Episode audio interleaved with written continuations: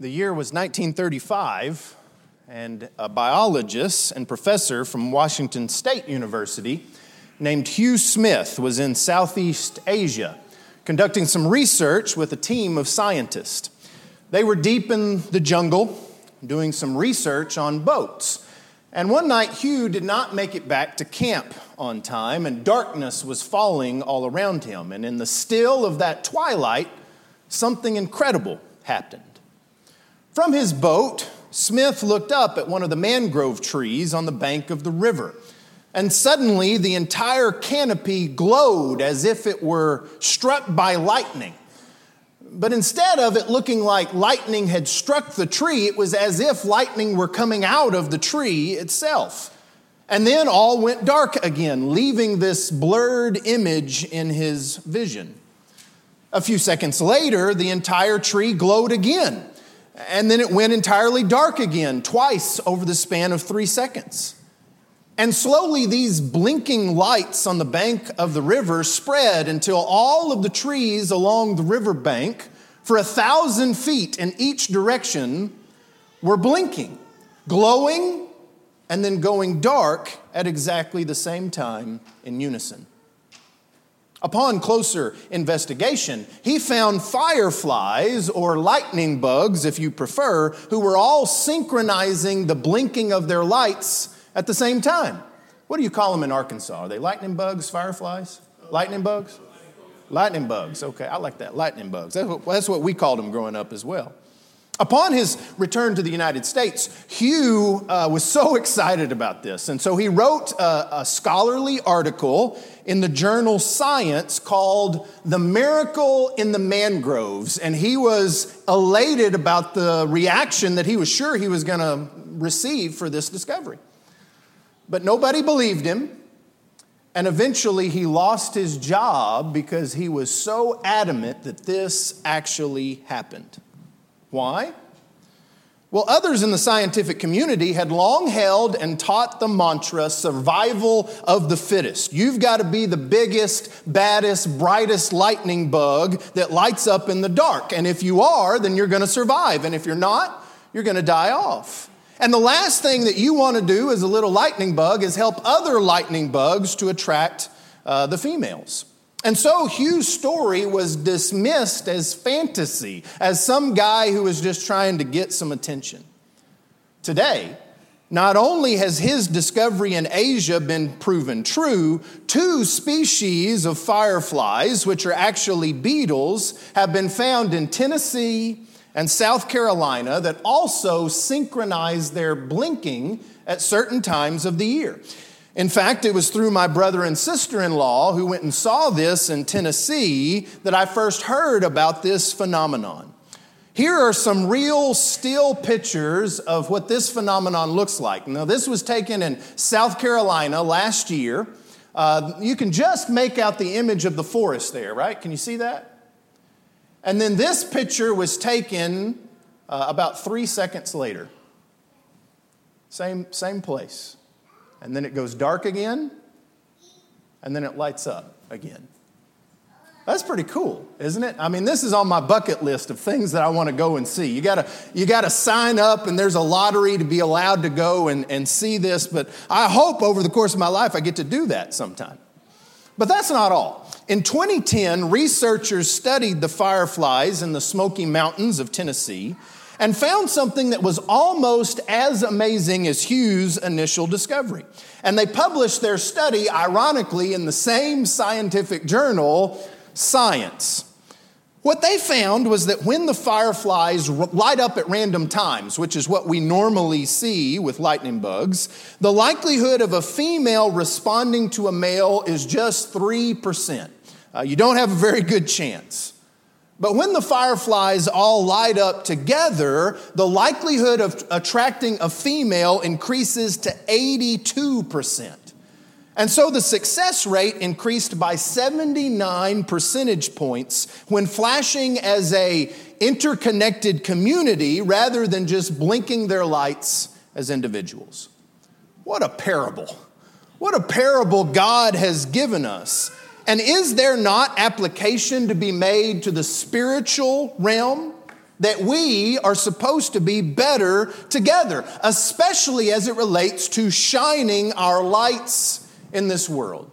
And so, over the course of this week, we're going to be studying lessons that deal with this concept how, how God expects us to be together, and how that's designed for our benefit, for our good, if we have one another as Christians. And this is something that's been on my mind and heart because, uh, as decided by me and and my fellow worker, Harold Hancock, and the elders uh, back at Timberland Drive, where I preach, this has actually been our congregational focus for this year this idea of being better together. If you have your Bible with you this morning, would you turn to Matthew chapter 5, please? Matthew chapter 5. Uh, eventually, we're going to get to verse 13, but we're going to look at a few verses in this chapter. The first verse that we'll actually look at is verse 23. Matthew chapter 5 and verse 23. Thank you for being here this morning. I'm looking forward to this week. I appreciate the invitation.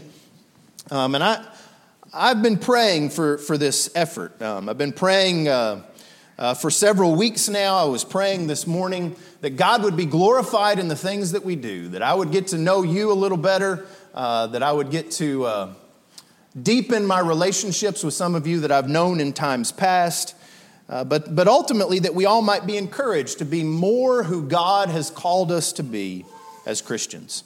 So, Matthew chapter 5, this is in the midst of the Sermon on the Mount. And at first glance, the Sermon on the Mount seems very individualistic. It has some of the most specific application to the individual that Jesus does in, in any of his teaching. This is how you as an individual become part of the kingdom of God. Jesus comes proclaiming his kingdom, and he says, if you want to be a, a, citizen of my kingdom, this is the kind of person you need to be.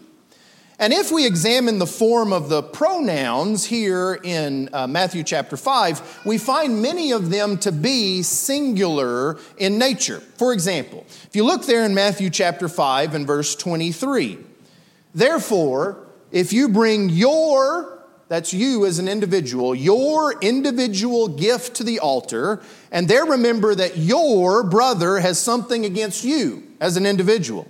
Leave your gift there before the altar and go your way. First be reconciled to your brother, and then come and offer your gift. Uh, we drop down to verse 26, and, and the, uh, the pronouns there are singular as well. Uh, you drop down to verse 29, one of the most well known phrases in this sermon. If your individual right eye causes you to sin, pluck it out and cast it from you. It is more profitable for you that one of your members perish than your whole body be cast into hell. And so, too, in verse 30, that's talking about you as an individual. I'm not reaching out and plucking your eye out, I've got to pluck my own eye out. This is about self examination. And much of the sermon is that way. But there are a few sections of this Sermon on the Mount where Jesus does something different where he refers to us as a group of individuals, a group of people. And we see that pretty clearly because the pronouns are plural in nature. That's exactly what we find in Matthew chapter 5, beginning in verse 13. So turn back to Matthew chapter 5 and verse 13, if you would. You, all of you, uh, in Texas, what would we say? Y'all. Y'all, right? Y'all are the salt of the earth. But if the salt loses its flavor, how shall it be seasoned? It is then good for nothing to, but to be thrown out and trampled underfoot by men. You, plural, y'all are the light of the world. A city that is set on a hill cannot be hidden, nor do they light a lamp and put it on a basket, but on a lampstand. And it gives light to all who are in the house. Let your, uh, we might say, let all y'all's lights so shine before men that they may see your, all of you, all of your good works and glorify all of your Father in heaven. Now, I understand that when we read that, we can maybe read too much into that, right? We can read too much into that and say, well, maybe he's referring to uh, this group of people that he sees before him by the sea, and he's saying, all of you as individuals need to be doing that. Uh, but I'm not sure if that's really what he's saying. Anybody in here reading from the Old King James this morning? We have anybody got an Old King? You know, used to people raise their hands proudly. Now it's like, yeah, I'm still reading from the Old King James. Uh, there are some real advantages to reading from the Old King James, especially for something like this. The translators of the uh, Old King James Version of the Bible were, were better equipped to maintain the distinction found in the biblical Greek between the singular and plural second person pronouns and verb forms. Because in English, they still used thou, thee, thy, and thine for the singular, and ye, you, your, and yours for the plural. So in the Old King James, it reads like this Ye are the salt of the earth, ye are the light of the world. Let your, all of your, light so shine before men that they may see your good works and glorify your Father which is in heaven. Now, certainly this applies to us as individuals. Don't misunderstand me. But I think sometimes maybe we overlook the group application. We are not, to use our parable, we are not one firefly shining my little light in my little corner. That's a phrase I use back home all the time. That's what we're supposed to do. We're supposed to be shining our lights. What we are instead is a group shining our little lights in our little corner. And even in the images that Jesus uses here, we see that idea of what I'm supposed to be doing as an individual, but also what we are supposed to be doing as a group of individuals. There in verse 14, for example, you are the light of the world. But then he says, a city set on a hill cannot be hidden. You are the light of the world, is that concept. And he gives two illustrations of this. Verse 15, it's an individual light nor do they light a lamp and put it under a basket. So, one single lamp in a house under a basket, but on a lampstand. And it gives light to all who are in the house. That's an individual light. But what about what we just read a second ago at the end of verse 14? A city that is set on a hill cannot be hidden. That's a group, isn't it?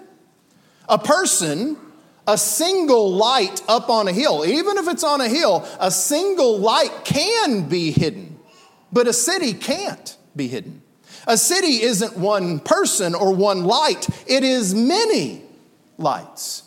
Uh, and there are all sorts of ways that we might illustrate this. Uh, last year, we had the opportunity, my mom and dad and my family uh, and my sister, uh, we got to go to Hawaii. Anybody in here ever been to Hawaii?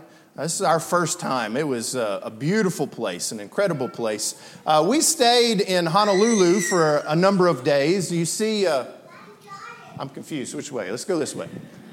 All right, this is Diamond Head right here. Uh, we stayed in a house that was kind of like right over here, an Airbnb sort of situation. Um, and during the day, where do you think our attention went? Like right to the ocean, man. I mean, it was gorgeous. It was beautiful. You could just hear the waves crashing against the beach, you know. It was it was awesome. But at night, at night the ocean goes dark. You hardly see it at all.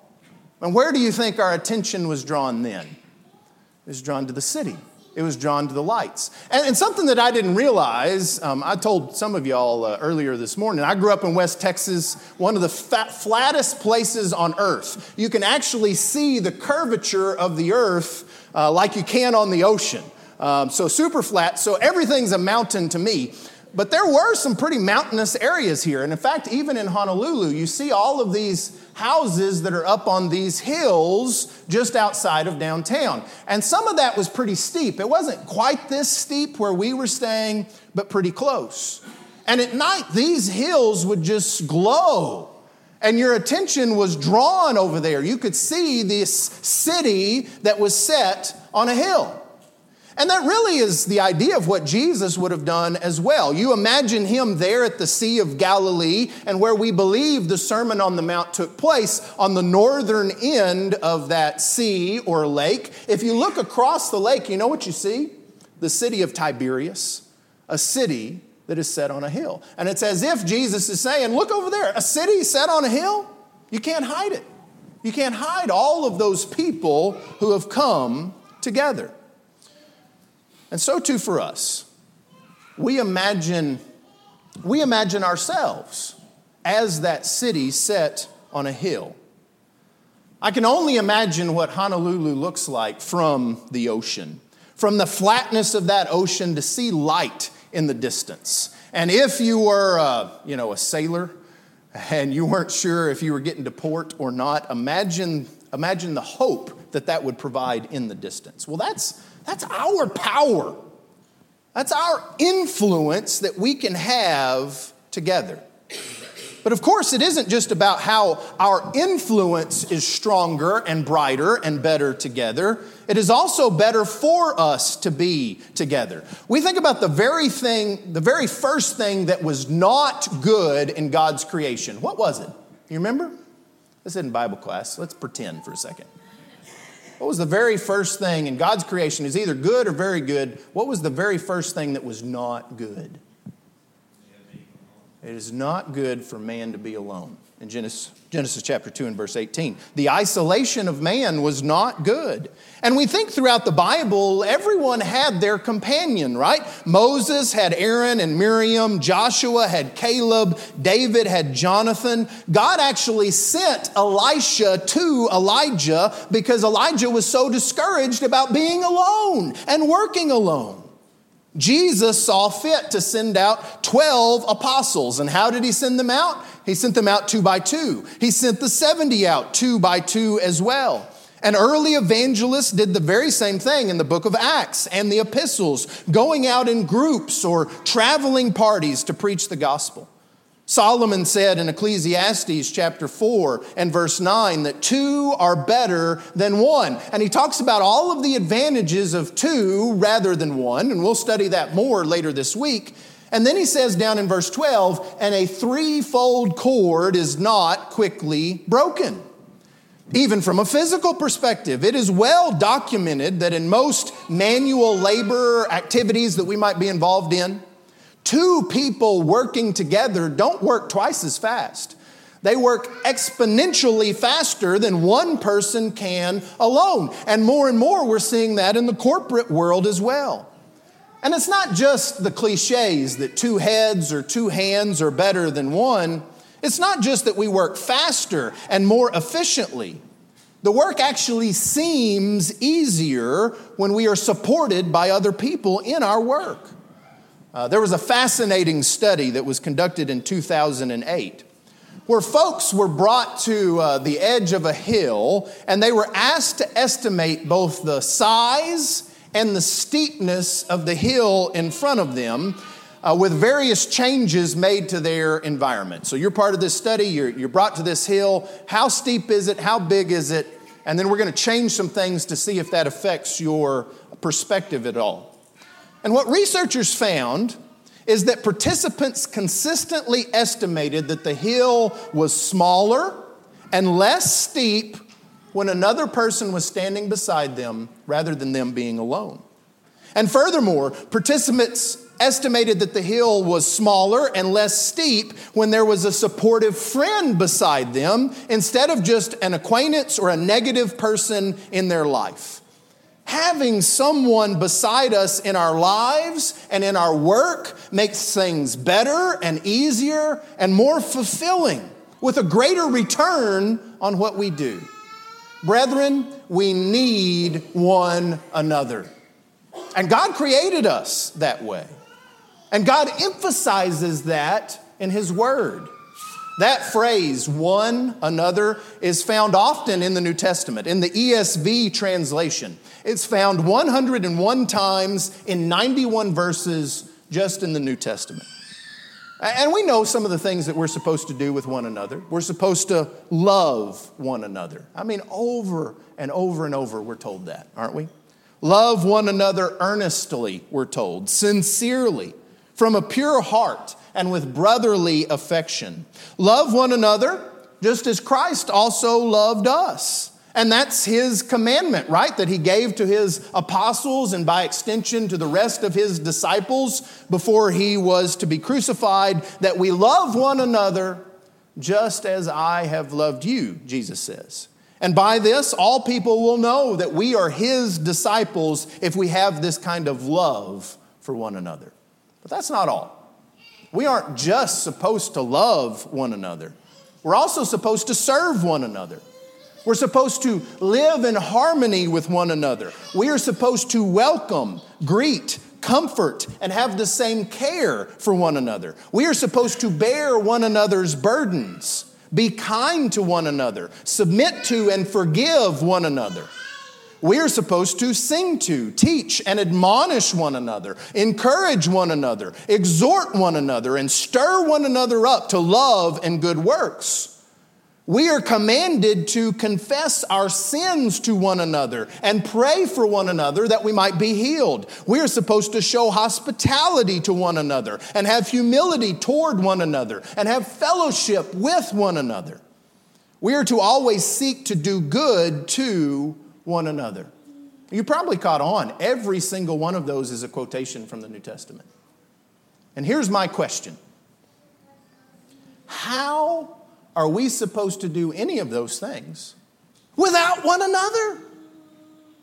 We have to have one another in order to fulfill this command. The preacher that I worked with uh, when I was first starting in preaching, I went through a, a, couple of summers of preacher training. It's a man by the name of Wayne Fancher. He's an Arkansas guy, originally from Mississippi. He's up in Searcy now. Any of you know Wayne? Oh, good guy. Man, is there a more sincere and wonderful guy than Wayne Fancher? I, I don't know. He's, he's awesome. And one of the things that Wayne always said, and I assume he still says it to this day, is we as Christians you can imagine, if you know Wayne, his big old hands up here, you know. We as Christians, that's not deep enough. We as Christians are, are not supposed to be solitary soldiers. Well, that's true, isn't it? We're not supposed to be out here fighting a battle all by ourselves. But that's exactly what the devil wants us to be. Just like a predator going after a flock of sheep, he wants to divide us from the rest of the flock get us off here by ourselves where we think we're all alone and there's nobody there to help us so that He can pick us off. But God, in His wisdom, has seen fit to make us social creatures, to make us creatures created in His image who desire to be with and need one another. Fighting alone in a lifelong war against a relentless and more powerful enemy like sin or death or Satan is a recipe for disaster. We were meant to fight and live and influence alongside one another. Did you know that the depression rates in our country have skyrocketed over the last uh, two and a half years or so. I wonder what in the world could that be about? During the isolation of the COVID pandemic, the statistics went from less than one in 10 Americans suffering from symptoms of depression in 2019 to almost exactly one in three Americans by October of 2021. If that doesn't illustrate our need as human beings for one another, I don't know what could. It is not good for man to be alone. We need one another. We were designed that way. And God has created several wonderful communities to fulfill this need. God created us. He knows we need this. And so there are several things in our life that might fulfill this need. We, we maybe think immediately of the home, of the family, of marriage and children. That's the context back there in the book of Genesis, isn't it? That we have one another in the family.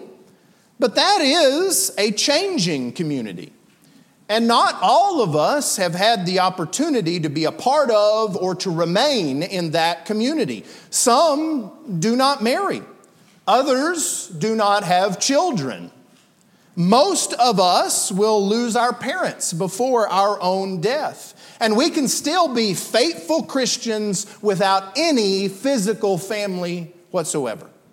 No, the community that God intended for all of us to share in, and the one that He requires us to be a part of, is His church, His ecclesia, his congregation of the called out ones, and God's people working and worshiping together in unity of thought and hope and purpose is God's vision for who we are as Christians.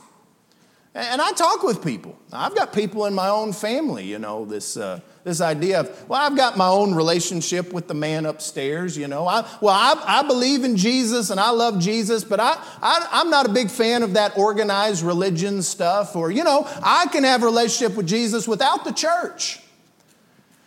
And that's just not what the New Testament teaches.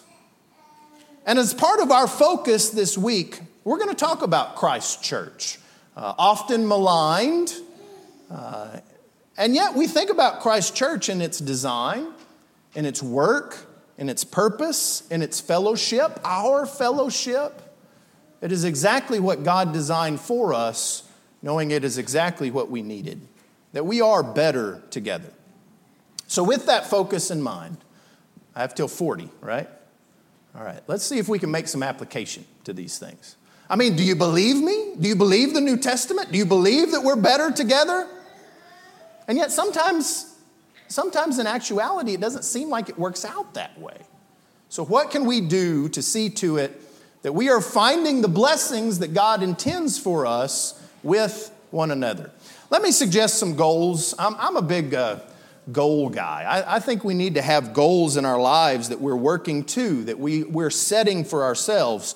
And so I'm not suggesting that you establish all of these goals for yourself over the rest of this year, but maybe pick one or two of these and say, that's an area of my life where I can focus, where I need to focus to be who God has called me to be. The first one I want to suggest is this find someone, someone's to assemble and worship with. Hey, Success. First goal already accomplished, right? Here we are. Collective worship is prescribed as a help to us, encouraged as an outlet to God for us, and commanded as a reflection of God in us in the New Testament. It is something that we must do, and we have to have others in order to do it. Uh, notice if you'll turn to Hebrews chapter 10, Hebrews chapter 10 and verse 19. Turn over there with me if you would. You say, Ah, preacher, I know where you're going on this one. Maybe you do, maybe you don't. Hebrews chapter 10 and verse 19. Hebrews chapter 10 and verse 19. Read together. Therefore, now we can't go back and read all the book of Hebrews, but let's think about this. Therefore, brethren, Who's he talking to? The brethren, right? Christians. Having boldness to enter the holiest by the blood of Jesus, by a new and living way which he consecrated for us. Us who? The brethren, right? Us as Christians. Through the veil, that is, his flesh. And having a high priest over the house of God, let us, us who? The brethren let us draw near, draw near to God with a true heart in full assurance of faith, having our hearts sprinkled from an evil conscience and our bodies washed with pure water. Let us, let us, brethren, hold fast the confession of our hope without wavering, for he who promised is faithful. And let us, let us, brethren, consider one another in order to stir up love and good works Stir up love and good works. Um, I, I, think all of us have probably seen the power of floods. Now, I grew up in West Texas, I told you that, and so we didn't have much rain. But most of the rain we received throughout the year usually came like half of it in, in a couple of hours. That was normally the way it worked. It was just these massive floods, and there was nowhere for the water to go, and so the streets became rivers and that sort of thing. Uh, we flooded a car that way one time, in fact. We got caught in a flash flood. We were okay, car was not. But you see the power of what water can do. Uh, my sister got to go to Iceland recently, uh, and they have these, they call them sneaky waves. Have you seen this on the news? Iceland is restricting access to a lot of their beaches because people are going out on these beautiful beaches with these cliffs beside them, and they're taking selfies with the water, and these waves are sneaking up on people. So they're calling them sneaky waves. I think it's probably the people aren't paying very good attention. But the sad thing is, people are getting like crashed against these cliffs and then taken out to sea. If you've ever seen the power of water when it's stirred up, it has incredible power. That's the image for us as Christians, that we are stirring one another up so that we might have all of the power for love and good works that God intends for us.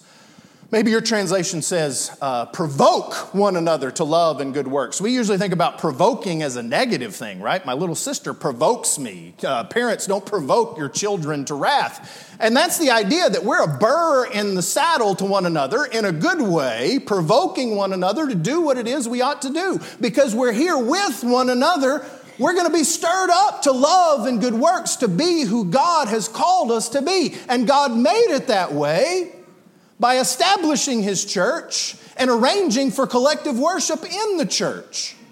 And it's in that context that he says in verse 25, not forsaking the assembling of ourselves together, as is the manner of some, but exhorting one another. And so much the more as you see the day approaching. Now, this is serious business because he says in verse 26, if we sin willfully, by choosing not to stir one another up, by choosing not to assemble with the saints.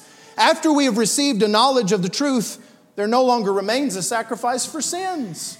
If we cannot be bothered to help one another as Christians, what makes us think that we're going to be saved in those things? We must be stirred up for love and good works. Ephesians chapter 4 and verse 16 puts it this way from Christ, the whole body, joined and knit together by what every joint supplies, according to the effective working by which every part does its share, causes growth of the body for the edifying of itself in love. We need this. And young people, let me speak to you for, for just a second. When you choose to go off somewhere else to work or college or whatever the case might be, you need to find a group of faithful Christians. Before you go, figure out a group of faithful Christians that you can work and worship with. And then the first thing you do when you get there is get plugged in with that group of Christians because they need you. Do you hear that? Yeah, you need them, sure, but they need you to stir them up to love and good works. And if you're on the fence about your involvement with, with and in this group of people, that, that assembles here, make this year the year where you choose to fully be a part, nothing held back. That you supply your part, do your share, and the body will grow and be edified in love. Okay, I got off a little bit there, so I want you to see these and I want you to pick one of these. Find some ones to study with, find some ones to pray with, Find some ones to confess with. That's something we're supposed to do to be healed. Find some ones to serve with. Find some ones to visit others with. That's pure and undefiled religion before God, to visit orphans and widows in their troubles. Find some ones to evangelize with because we are better together. Bear with me. There is one final important detail to that crazy true story of the synchronized fireflies. Biologists who have studied these fireflies in the jungles of Southeast Asia know now that the glow emanating from those mangroves can be seen for miles. And that means that it's easier for other fireflies, other lightning bugs, to find their way to the light. And so, the brighter it shines, the more newcomers join and add their light to the light that is already there. And the better it is for everyone who is involved. It's kind of like what, like uh, a city that is set on a hill that cannot be hidden. And may we, may y'all, may all of us let our light shine before others so that they may see our good works and glorify our Father in heaven. And that these others might join our light as well. Thank you for your good attention this morning.